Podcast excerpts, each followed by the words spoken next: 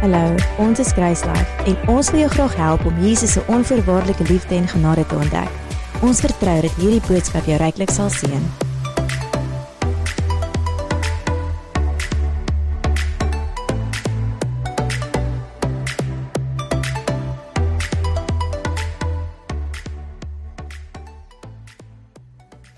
Is God bo-natuurlik? Ons het laasweek die vraag geantwoord, is God bo-natuurlik? En die obvious antwoord is ja.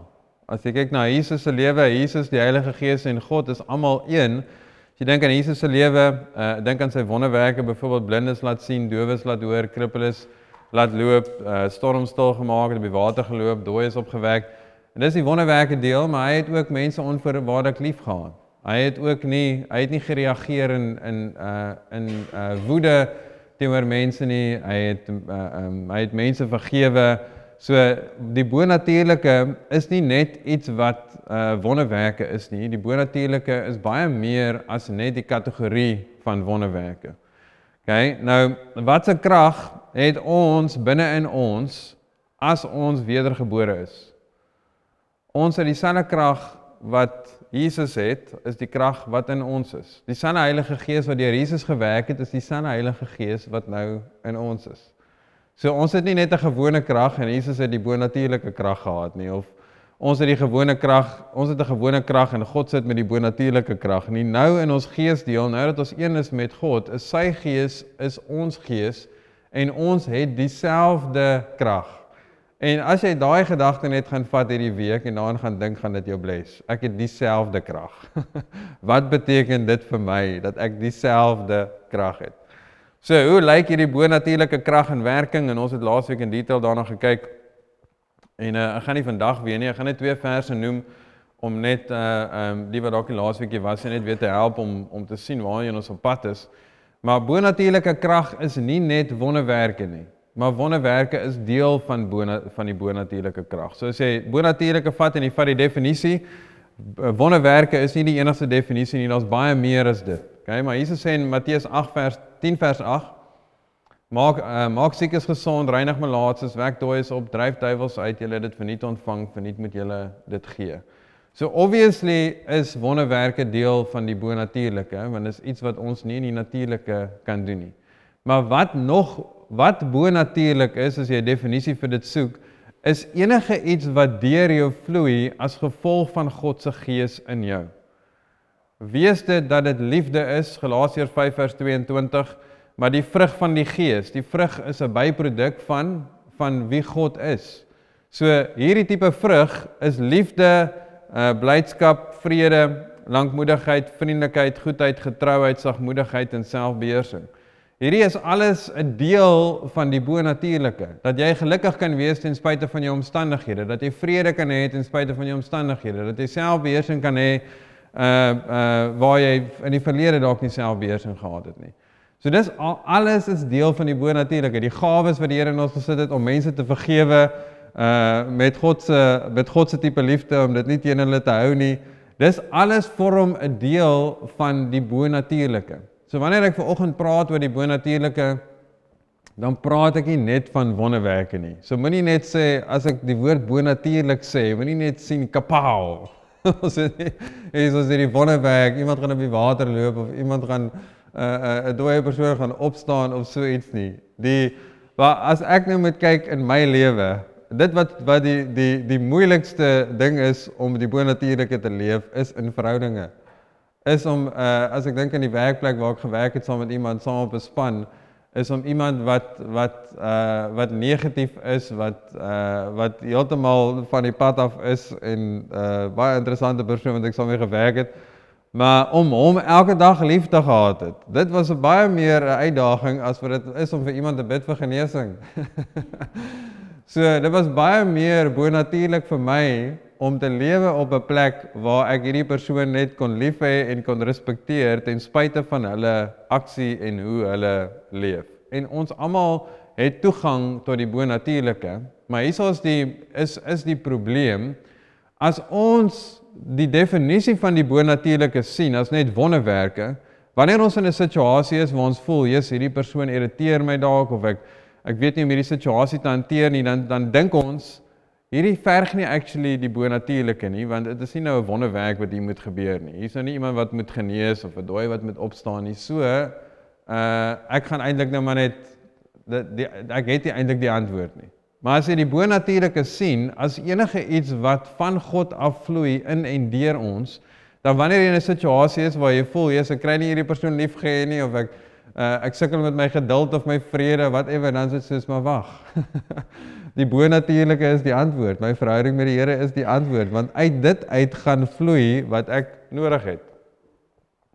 So ons is bonatuurlik en as ons wedergebore is, dan bly God binne in ons. In Kolossense 2 vers 9 en 10 sê want in hom woon al die volheid van die godheid liggaamlik. Dit praat van Jesus. En dit sê en julle het die volheid in hom wat die hoof is van alle owerheid en mag. Nou die King James sê for in him dwells all the fullness of the Godhead bodily and you are complete in him which is the head of all principality and power. So ons is complete. Ons is ons het die volheid van God binne in ons. En Ek is dit voel vir my ek kom net hier op die einde van daai openbaring om te besef wat is regtig dit wat binne my is en wat beteken dit vir my daaglikse lewe? wat beteken dit vir my daaglikse lewe dat Jesus in my is en dat sy volheid in my is en dat ek sy lewe in my het, dat ek sy krag in my het, dat ek sy bonatuurlike in my het in elke oomblik van die dag, in elke situasie. As ek nou 'n voorbeeld kan gebruik, van uh van wonderwerke as die bonatuurlike. Ek was regtig uitgedaag met uh wanneer ons kinders seer kry is wat om te doen. En as God die God is van genesing, dan kan ek bid vir my kinders en hulle kan gesond raak. Maar nou nou was ek uitgedaag met die met die gedagte dat as die die kinders as hulle klein is, val hulle hulle val nie net een keer 'n week nie, hulle val dalk 7 keer in een dag. En ek was regtig soos Here, kan ek nou alweer bid? Kan ek nou alweer bid vir genesing? Kan ek nou alweer bid? Dis nou 'n uur later en dit het my regtig 'n challenge op my manier wat ek God sien. Want ek voel ek kan dalk net een keer 'n week vir 'n groot ding bid, vir 'n groot wonderwerk. Hoekom kan ek nie sewe keer op een dag bid vir 'n wonderwerk nie? Hoekom kan ek nie dis asof ek 'n prentjie gehad het van God se krag wat half minder raak of dim of ek kan nie so baie uit die Here uittrek of gebruik of whatever nie. En dit het my regtig eintlik gehelp om te sien en net my gedagtes verander. Soos ek kan die hele dag bid vir mense vir, vir genesing en dit dit gaan die hele dag werk. Dis nie sekere tye aan en sekere tye af nie. Ek het die hele dag die krag uh van God binne in my. Amen. So ons lewe is nie net die natuurlike nie. OK? Ons lewe is nie net die natuurlike nie. So die natuurlike my natuurlike is my liggaam. My siel en my liggaam is dis my natuurlike. Dis wat ek uh, wat ons almal in leef, dis jou natuurlike. Die gebou waarin ons sit waar uh die natuurlike is ook seker die syne wat aanlyn kom by julle aankom. Maar uh ons lewe is nie net om te oorleef in hierdie wêreld solank as wat jy kan nie. Jou lewe is nie net om te oorleef in hierdie wêreld solank as wat jy kan nie. OK, ons lewe is baie meer as die natuurlike. So ons liggame is natuurlik, maar dit is nie al wat dit is nie. Daar's dit is ook daar om die bonatuurlike uit te laat of vry te stel. OK, ons liggame is natuurlik.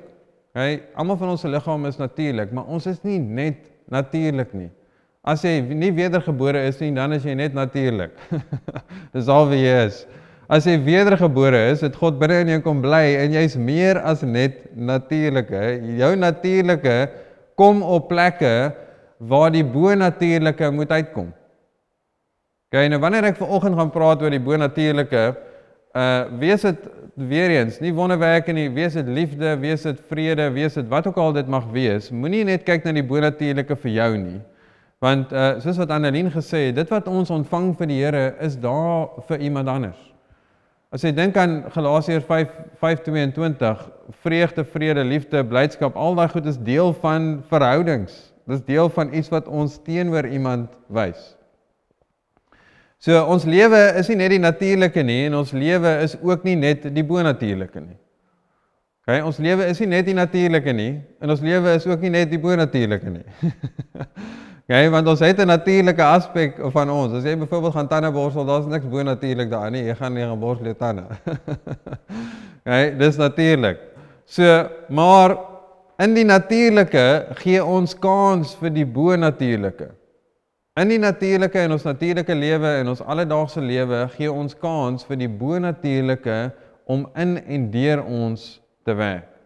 OK. Nou 'n 'n voorbeeld wat ek aan gedink het wat jou gaan help om uh, dit te verstaan. Uh wat ek wil kommunikeer. Wat moet ons doen om te eet? Ons moet werk. OK. In 2 Tessalonisense 3 vers 10 sê want ook toe ons by julle was, uh het ons julle dit altyd beveel as iemand nie wil werk nie, moet hy ook nie eet nie. So as jy nie gaan werk nie, gaan jy nie eet nie. Dis 'n Bybelse beginsels. En om te werk is natuurlik. jy moet werk. Dis iets wat jy natuurlik doen. OK? Maar wat bo-natuurlik is, is jy kan vir die Here vra vir wysheid waar jy werk. Wat bo-natuurlik is, is jy kan die manier wat jy werk uh kan jy in liefde en vrede en in geduld werk, jy kan mense in respek hanteer. Dis die bo-natuurlike saam met die natuurlike. Hy 1 Timoteus 2 vers 3 en 4 sê want dit is goed en aangenaam vir God ons verlosser wat wil hê dat alle mense gered word en tot 'n kennis van die waarheid kom. Hy mense wat tot redding kom is bo-natuurlik. Dis iets wat bo-natuurlik is wanneer ons die evangelie deel en sien dit ook so Die feit om te praat is natuurlik. Om die evangelie te deel, ek praat met natuurlike woorde, maar daar's 'n bonatuurlike krag wat saam met dit gaan in mense se harte aanraak en as hulle dan die besluit maak om wedergebore te raak, is dit bonatuurlik. So ons het 'n natuurlike wat en, en ek wil ek wil 'n prentjie skep in jou in jou gedagtes dat ons het 'n natuurlike lewe wat ons doen elke dag waar ons ook al gaan, maar ons moet die bonatuurlike in ons gedagtes aansit om te sê Here, Is daar dalk iets wat u vir iemand wil sê? Is daar iets wat u vir my wil sê? Is daar is daar eers 'n plek waar ek die bonatuurlike kan uitlaat waar ook al ek gaan? Want die as jy dalk net sien, jy het 'n tyd wat jy saam met die Here spandeer in verhouding met hom, dit is jou spesiale tyd saam met die Here en jy sien dit dalk as bonatuurlik, maar die res van jou dag is maar net natuurlik, dan mis jy uit op dit wat die dit wat die Here in en deur jou kan doen. En wat ek nou die nog meer die laaste ruk in my in my in my groei en my verhouding met die Here agterkom, wanneer die Here iets op my hart sit om met iemand te deel, is ek voel 'n vloei van liefde teenoor iemand wat ek nie eintlik kan beskryf nie. En ek ek is ek is heeltyd konstant besig om daarin te groei om uit te stap in geloof en iets daarmee te doen. Want partykeer uh voel ek ek ry verby iemand en ek voel ek voel iets in my hart teenoor daai persoon wat uh wat ek dalk ken of nie ken nie en as ek soos en dan ry ek maar net verby. Maar nou het ek gister of eergister aan gedink, wat keer my om net ek langs die pad te stop en uit te klim. Hoekom gebruik ek dit as 'n verskoning? Ek ry en hulle stap, so ek kan nie nou stop om met hulle te praat nie. so dis ek is konstant besig om om daarin te groei en te dink Uh want partykeer gaan ek in die ek is in die dorp of ek's rondom mense en ek voel niks. Ek gaan net deur ek daar's daar's niks in my hart wat wat spaak of iets doen of wat ek voel ek wil iets met iemand deel nie. Maar ander kere dan voel ek net 'n vloei van liefde teenoor iemand wat ek nie eintlik kan beskryf nie. As ek dit 'n in 'n net 'n normale vleeslike manier kan beskryf, dan voel ek ek voel aangetrokke tot die persoon net ek of getrek na die persoon toe. Ek moet iets daar gaan doen en ek weet tog nie wat nie. maar wat dit is, is wanneer ek wanneer ek getrou is en net gaan en uitstap in geloof, sal ek weet wat om te doen wanneer ek daar kom, want die bo-natuurlike het my gelei met die met met om om iets in my hart te hê. So wanneer ek daar kom, gaan ek iets hê om te sê. Gaan ek iets hê om te doen. So die wanneer ons ons daaglikse dag leef met ons ons gedagtes aansit en sê Here, is daar iets wat U vir iemand wil sê? En jy kan ewen in die oggend is 'n goeie gebed om te bid om te sê Here, lei my vandag na iemand toe wat ek iets voor kan sê, wat ek iemand kan bemoedig.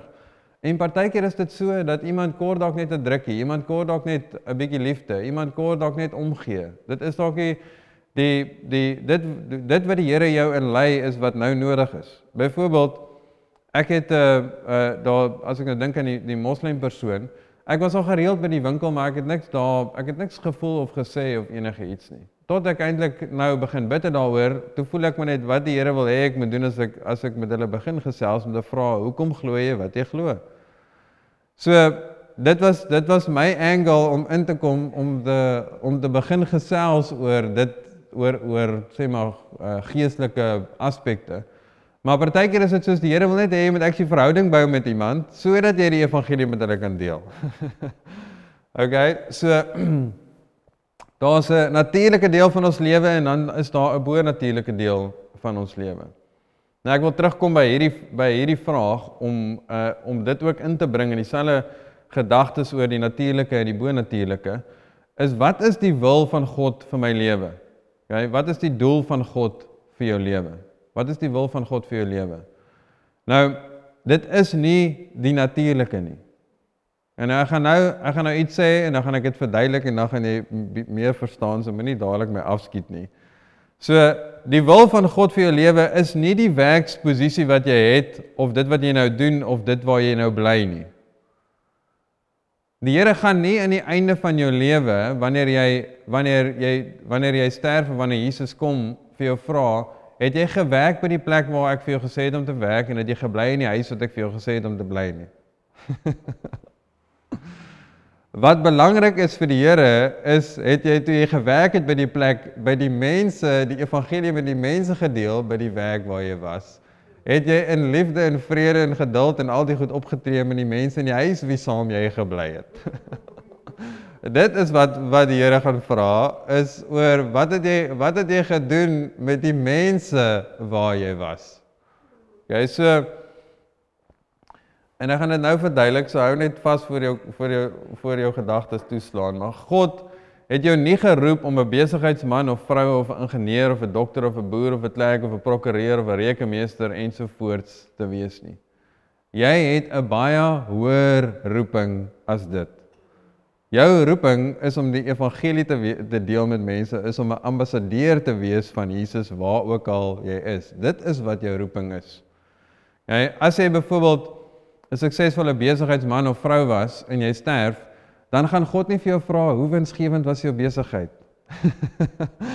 God gaan nie vir jou vra watse produkte het jy als verkoop en wat is die dienste wat jy gelewer en hy gaan nie 'n prestasielys uit hê van hoe jy hoe jou besigheid gedoen het nie.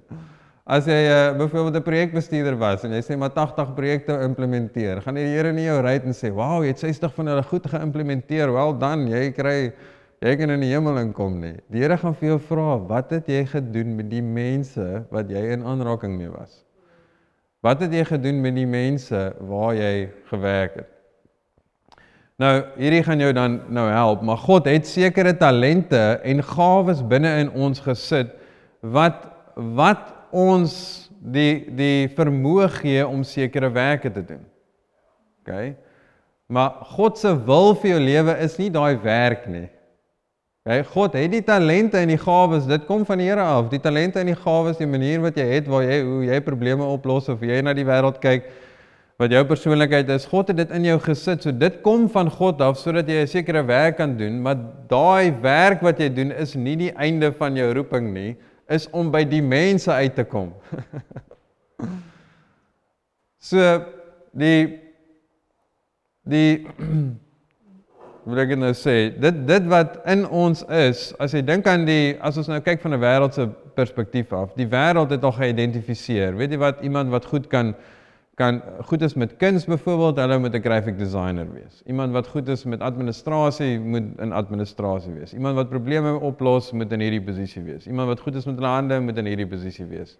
So die wêreld het werksposisies daar gesit of titels daar gesit vir wat ons wat ook al jou kundigheid is.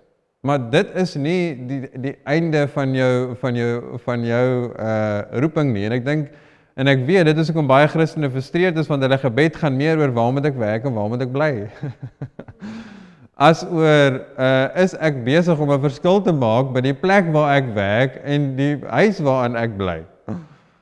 En ek sê nie die Here gaan ons nie lei na 'n werk toe nie en nie lei dalk om op 'n ander plek te gaan bly nie, want waar hy ons as hy ons lei dalk na 'n ander plek om daar te gaan werk, is hy omdat is omdat hy wil hê ons moet die mense daar bereik by die plek waar ons werk. Hy wil nie net hê jy moet werk by die plek, ander plek waar jy werk omdat dit eh, net net 'n ander werk is nie. dit gaan oor die mense wat ons in aanraking mee is. As jy net dink aan God se hart is dat almal gered word. OK. As al die Christene in die wêreld net almal besluit hulle gaan kerk toe kom en wag dat die ongelowige mense kerk toe kom, hoe effektief gaan ons wees? As al die Christene die teenoorgestelde besluit en besef dat die kerk is daar waar ons toegerus kan word en uit kan gaan en die evangelie kan deel, hoe effektief gaan ons dan wees? Dan gaan ons die wêreld kan omkeer. As al die Christene net eintlik besef wie wie is jy? dat jy jy het die bonatuurlike in jou wat die hele dag saam met jou dra en ons ook goed wat die Here met mense wil deel, wat jy met mense kan deel en wat 'n verskil gaan maak in mense se lewe. So die tipe werk wat jy doen is nie jou roeping nie. God het jou die talente en die gawes gegee om te doen wat jy doen, maar hy het dit vir jou gegee sodat jy kan werk waar jy werk of in die skool kan wees waar jy in die skool is om die mense rondom jou te bereik. So die einddoel van ons lewe is nie die natuurlike nie. Die einddoel van ons lewe is is om die bonatuurlike uit te laat in deur die natuurlike. So die einddoel vir my lewe is nie net om te oorleef in hierdie lewe nie. Die einddoel is om hierdie liggaam te vat en dit uh onderdanig te maak. Uh, ek het klaar gekies dat dit onderdanig uh, is aan Jesus, maar wanneer die Here iets op my hart sit is om te sê ek gaan dit doen. Dis wat ek bedoel met onderdanig maak om my liggaam te stel in werking van die Here om te sê waar ook al u wil hê ek moet gaan, sal ek gaan en wat u ook al wil hê ek moet sê, sal ek sê. En wat jy ook al wil hê ek moet doen, dit sal ek doen. Maar ek dit is nie net dit is nie net die natuurlike nie, dit is die bonatuurlike. Nou Matteus 6 vers 25 uh, tot 34. Luister nou met die lense van die natuurlike en die bonatuurlike. En kyk hoe mooi uh, sê Jesus uiteindelik hier Ons hierdie verse gaan oor dat God God vir ons voorsien gebaseer op ons waarde en hy was hy hy voorsien vir ons meer as wat hy, hy gee meer vir ons om as wat hy vir die voeltjies gee vir lelies van die veld. Ehm um, so moenie nou luister met die lense van voorsiening nie dat God vir ons voorsien nie en hy voorsien vir jou. Maar luister met die lense van Jesus wat sê ons lewe is nie net die natuurlike nie. Dit gaan nie net oor ons lewe in die natuurlike nie. Hy sê Daarom sê ek vir julle, moenie julle kwel oor julle lewe wat julle sal eet of wat julle sal drink nie of oor julle liggaam wat julle sal aantrek nie. Is die lewe nie meer as die voedsel en die liggaam as die klere nie? Is die lewe nie net is die lewe nie meer as die net die natuurlike nie? Dan sê hy Matteus 6:26 Kyk na die voëls van die hemel, hulle saai nie en hulle maai nie en hulle bring nie bymekaar in skure nie en tog voed julle hemelse Vader hulle, is julle nie baie meer werd as hulle nie. Wie tog onder julle kan deur om te kwel een el by sy lente voeg en wat kwel julle heel oor klere? Let op die lelies van die veld hoe hulle groei, hulle arbei nie en hulle spin nie. En ek sê vir julle dat selfs Salomo in al sy heerlikheid nie bekleed was soos een van hulle nie. As God aan die gras van die veld wat vandag daar is en môre in die oond gegooi word, so bekleed, hoeveel te meer vir julle klein gelowiges. Daarom moet julle heel nie kwel en sê wat sal ons eet, wat sal ons drink of wat sal ons aantrek nie. So as ons net lewe vir daai dinge, dan lewe ons net vir die wêreldse dinge. Dan lewe ons net vir die natuurlike, wat ek moet aantrek, waar ek moet bly, wat ek moet eet. Vers 32 sê, want na al hierdie dinge soek die staan daar Christene staan daar staan daar heidene. Na al hierdie dinge, al die natuurlike dinge is wat die heidene heeltyd na soek. Waar gaan ek bly? Wat gaan ek eet? Wat gaan ek aantrek? Sê want al hierdie dinge soek jy heidene, want julle hemelse Vader weet dat julle al hierdie dinge nodig het. Vers 33: Maar soek eers die koninkryk van God of soek eers wat ek moet eet en drink en aantrek en al die goed. Nee, dit sê soek eers die koninkryk van God en sy geregtigheid en al hierdie dinge sal vir jou bygevoeg word. So waarop moet ons fokus? Ons moet eers die koninkryk van God soek sodat wanneer ons in hierdie lewe leef, dat God gaan uitkom waar ook al ons is. Nou dit is die balans, soos ek nou-nou gelees het in 2 Tessalonisense 3 vers 10, as jy nie gaan werk nie, gaan jy nie eet nie. Dit is hoe die dit is hoe dit werk. Die koninkryk werk so. Maar as jy net gaan fokus op die natuurlike, ek moet werk, ek moet werk, ek moet werk, ek moet voorsien, ek moet voorsien, ek moet voorsien, dan mis jy uit op die bonatuurlike terwyl jy werk terwyl jy 'n geleentheid het saam met mense waar jy is om die evangelie met hulle te deel of die bonatuurlike uit te laat waar ook al jy is. Vers 34 sê: "Kwel julle dis nie oor môre nie, want môre sal hom oor sy eie dinge kwel. Elke dag het genoeg aan sy eie kwaad." As jy vandag kwel oor die aardse dinge van môre, dan vat dit jou fokus weg van die bo-natuurlike dinge. As jy heeltyd bekommerd is oor voorsiening, as jy heeltyd bekommerd is oor oor wat ek gaan eet, wat ek gaan drink, wat ek gaan aantrek, dan vat dit jou fokus weg om die bo-natuurlike in jou dag uit te laat. As jy heeltyd gaan bekommerd wees en jy kan selfs uh, Markus 4, ek dink is vers uh 19 dalk maar dit praat van die die derde tipe grond, die sorges van die wêreld, die verleiding van die rykdom en die begeerlikhede van ander dinge. As jou fokus heeltyd dit is, dan gaan jy nie in jou gedagtes oop wees om actually Jesus te wees waar jy is nie. En ek dink Ekskuus, niemand van ons wil aan die einde van ons lewe kom en sê Hoekom het ek so baie bekommerd oor al hierdie dinge wat nooit gebeur het nie? Plaas het ek daai tyd gebruik en actually na iemand toe gegaan en die evangelie met hulle gedeel of iemand liefgehad of Jesus gewees vir iemand. en ek glo almal van ons wil die tyd wat ons hier op aarde het, wil ons maak tel. En dit is wat Jesus ons mee aanmoedig. Ons lewe is nie net die natuurlike nie, ons lewe is meer as dit. En die wêreld is gefokus op net die natuurlike. So in ons lewe in hierdie wêreld, maar ons kan nie toelaat dat die wêreld vir ons leer hoe ons moet dink en hoe ons die lewe moet sien nie. Ons moet tyd in ons verhouding met die Here spandeer sodat die Here ons kan help dat ons die die wêreld deur God se lense kan sien en nie net deur die wêreld se lense nie. Amen. So Lukas 12 vers 13 uh sê die volgende en is weer eens die fokus van die bo die fokus van die natuurlike teenoor die bo natuurlike. Nou as jy al uh kom ek lees my eers die verse. Lukas 12 vers 13 sê: En een van die skare sê vir hom: "Meester, sê vir my broer dat hy die erfenis met my moet deel." So lyk my dit is al 'n probleem van Jesus se dae af. OK. Dit is nie 'n nuwe probleem nie. OK, kyk wat sê Jesus in vers 14, maar hy antwoord hom: "Mens, wie het my as regter of deler oor julle aangestel?" vers 15 en hy sê vir hulle: "Pas op en wees op julle hoede vir die hebsug." Wat is dit wanneer dit kom by erfenis te goed? Wanneer is dit kom by besittings? Is hebsug, dis gulsigheid wat ek wil hê. En hy sê vir hulle: "Pas op en wees op julle hoede vir die hebsug, want iemand se lewe bestaan nie uit die oorvloed van sy besittings nie." Hey, waaruit bestaan jou lewe nie? Dit bestaan nie uit besittings, hoeveel besittings en hoeveel geld jy bymekaar kan maak nie. Die Here gaan nie kyk wat is jou batelys as jy sterf eendag nie. Dit gaan gaan oor uh jy kan dalk hoe hoe jy veronderstel is om te leef en hierdie is hoe hoe ek en Liesem hier probeer leef is wat het ons nodig as 'n bate om mense by mense uit te kom. As ons live groep wil hê, moet ons eers hê dat mense kan sit. Mense gaan nie terugkom as hulle nie kan sit nie. So obviously moet ons met ons 'n bank of 'n stoel hê dat mense op kan sit. So maar ons ons dink uit daai manier van dink uit is wat kan wat hoe kan ons watse bates het ons nodig dat ons dat ons by mense kan uitkom, dat ons die evangelie kan deel, dat dit 'n verskil kan maak in mense se lewe. In vers 16 gaan Jesus aan en hy sê en toe vertel hy hierdie gelykenis: 'n Ryk man se grond het goed gedra. En hy het by homself geredeneer en gesê: "Wat sal ek doen want ek het geen plek waar ek my oes kan insamel nie." Toe sê hy: "Dit sal ek doen. Ek sal my skure afbreek en groter bou en ek sal daar al my opbrengste en my goed insamel. En ek sal vir my siel sê: Siel, jy het baie goed wat weggesit is vir baie jare. Neem rus, eet, drink en wees vrolik." Maar God het aan hom gesê: "Jou dwaas, in hierdie nag sal hulle jou siel van jou afeis en wat jy gereed gemaak het, wie sin sal dit wees?" Dis in vers 21 so reguit vir ons harte soos Jesus kan. So gaan dit met hom wat vir homself skatte vergader en nie ryk is in God nie.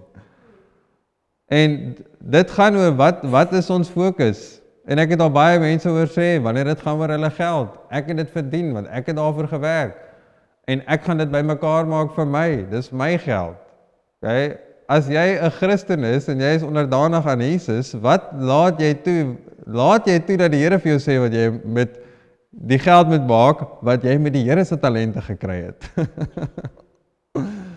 laat jy toe dat die Here jou actually lei uh met dit wat jy verdien om 'n verskil te maak in die koninkryk want dit is waarvoor jy leef. As hierdie man sy geld gebruik het om actually in die koninkryk te bou in plaas van net om vir homself te sorg, dan het hy dalk actually 'n groot verskil gemaak. Maar wat hy gedoen het was om na homself te kyk. En hierdie as ons nou ver, Matteus 6 vers 19 lees, dan maak dit eintlik so groot impak. Dit sê moenie vir julle skatte bymekaar maak op die aarde waar mot en roes verniel en waar diewe inbreek en steel nie, maar maak vir julle skatte bymekaar in die hemel waar geen mot of roes verniel nie en waar diewe nie inbreek en steel nie. Want waar julle skat is, daar sal julle hart ook wees. En wat ons 'n goeie gebed om te bid is om te sê Here, help my om u hart te sien vir verlore mense. Want as jy dit gaan bid, dan gaan dit jou jou jou hart gaan raak vir verlore mense en dit gaan jou skat raak. Is hoe kan ek by verlore mense uitkom en dan gaan alles in jou lewe gaan soontoe vloei. Wees dit jou tyd, jou talente, jou finansies, whatever. En jy gaan actually skatte in die hemel bymekaar maak en nie net skatte op die aarde bymekaar maak nie. En ten spyte van die die druk wat die wêreld teen ons almal druk met wat die die die pryse van alles wat opgaan, dis weer eens net 'n versoeking om daarop te fokus. Hoe gaan dit uitwerk? Hoe gaan dit uitwerk? En gaan ek dit en gaan ek dat? Ons kan nie toelaat dat die druk van die wêreld bepaal wat ons met Jesus in ons lewe doen nie. Ons kan nie toelaat dat die wêreld bepaal gaan ons nou minder uitreik, gaan ons nou minder die evangelie deel omdat ons nou eers al ons probleme en dinge met uitsort nie. Sort jou probleme uit, maar moenie dit jou enigste fokus en jou enigste ding maak nie. As jy voel dit druk jou so dat jy nie kan kan uit of op of kan toe nie, dan moet jy kom kom praat dat ons jou kan help, maar kom uit by jou verhouding met die Here sodat jy kan sien dat dit meer gewig dra in jou lewe as wat in in die wêreld is op die oomblik. As jy kyk na wie jy is, jy is uit God gebore en God bly binne in jou. En soos ons nou nog gelees het in Matteus, dat God weet wat jy nodig het, hy weet wat ons almal nodig het. So ons hoef nie altyd bekommerd te wees oor hoe dinge gaan uitwerk nie. Wat ons moet doen is ons moet nou besef ek is 'n verteenwoordiger van Jesus en waar kan ek Jesus leef?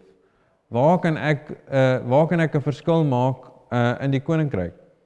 Nou hierdie volgende twee verse is is eintlik 'n opsomming van hoe ek my lewe leef om te lewe in die natuurlike en oop te wees vir die bonatuurlike.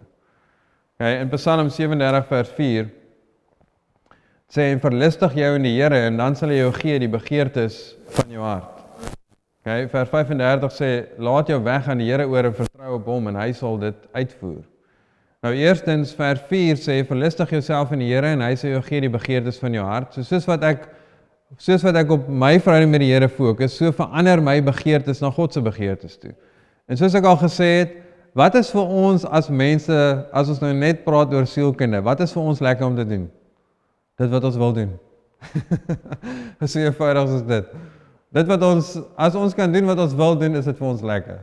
Nou as ons fokus op ons verhouding met die Here, dan verander God ons begeertes dat dit sy begeertes is. So nou, dit wat ek vir die Here doen is actually iets wat ek wil doen. Dis iets wat ek nou geforseer word om te doen of ek moet dit nou doen om die Here te impress of is nou iets wat iets wat uh, uh ek voel ek moet al hierdie kragte opwerk om dit te doen. Dis iets wat ek wil doen want dit kom uit my verhouding met die Here uit. So hoe ek my natuurlike hoe ek leef, is ek vat my natuurlike en ek fokus op my verhouding met die Here want God se begeertes raak dan my begeertes. Ek voel dan, "Jesus, ek het 'n liefde vir daai persoon. Ek het 'n ek gee om vir daai persoon. Ek wil dalk iets deel met daai persoon." Die Here sit iets op my hart vir iemand want sy begeertes raak my begeertes.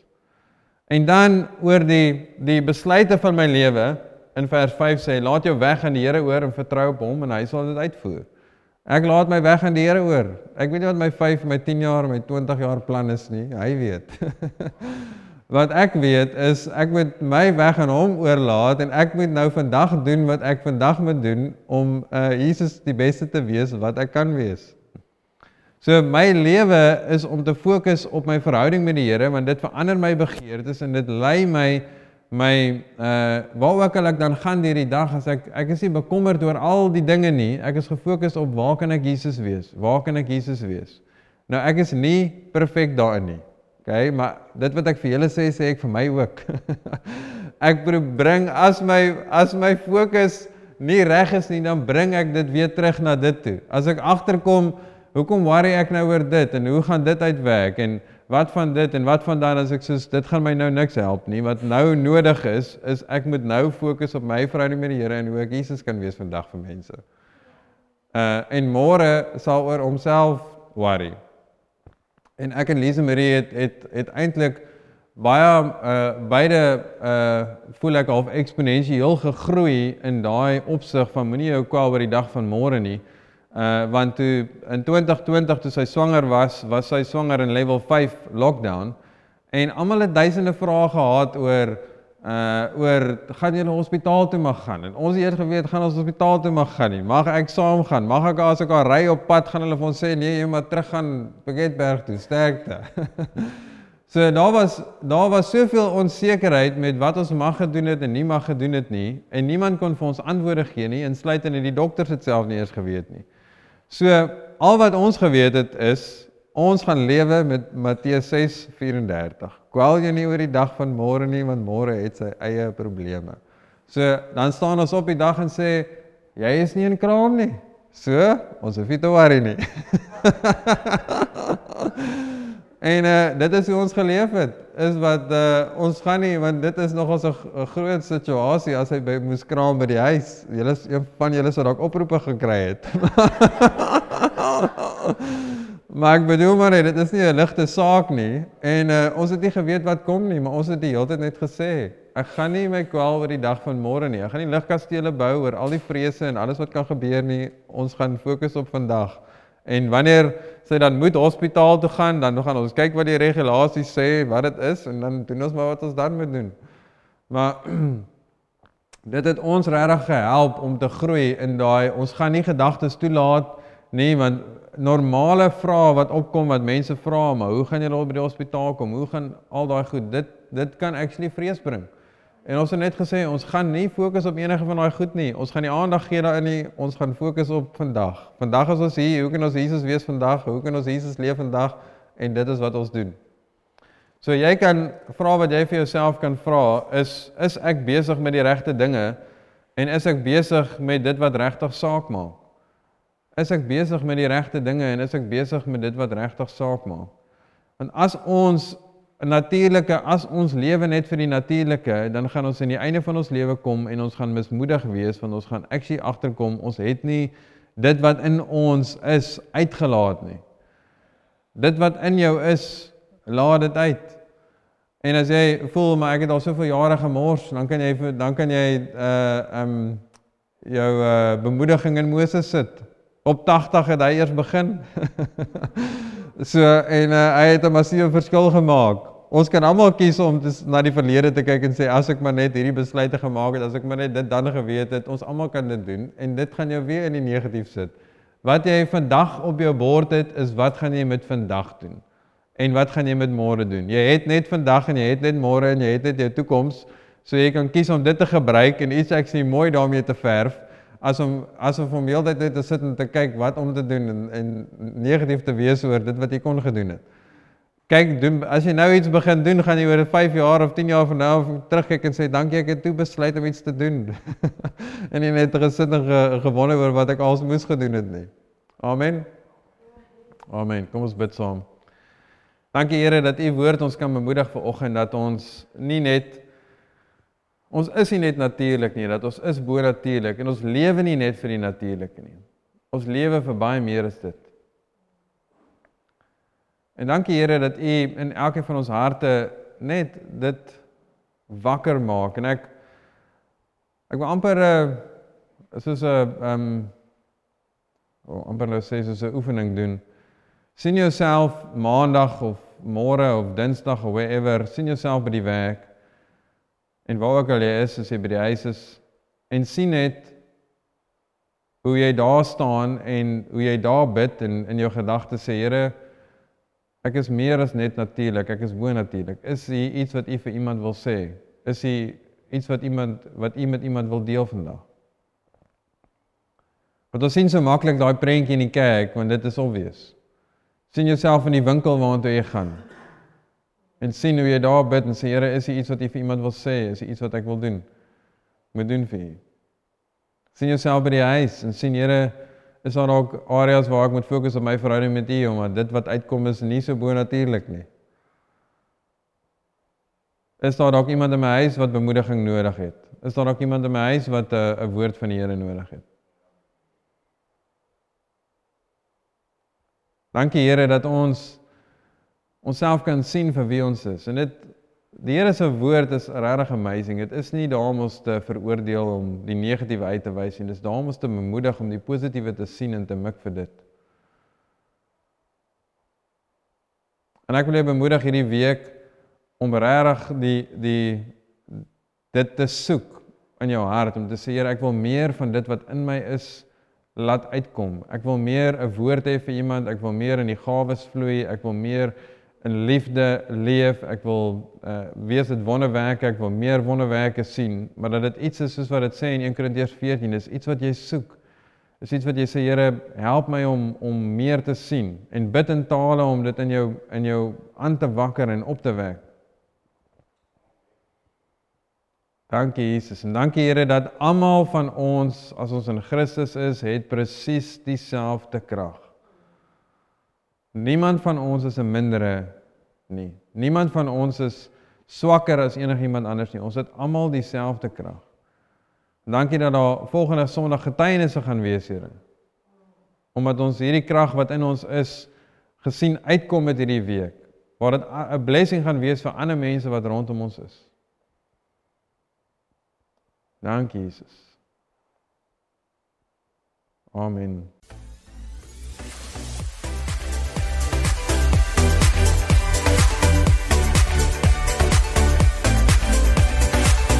Ons wil graag van jou hoor. Indien jy graag met iemand wil praat of saam met iemand wil bid, kontak ons gerus by 021 8800168 of e-pos ons by info@gracelife.co. Indien jy materiaal wil bestel of meer oor ons wil uitvind, besoek gerus ons webwerf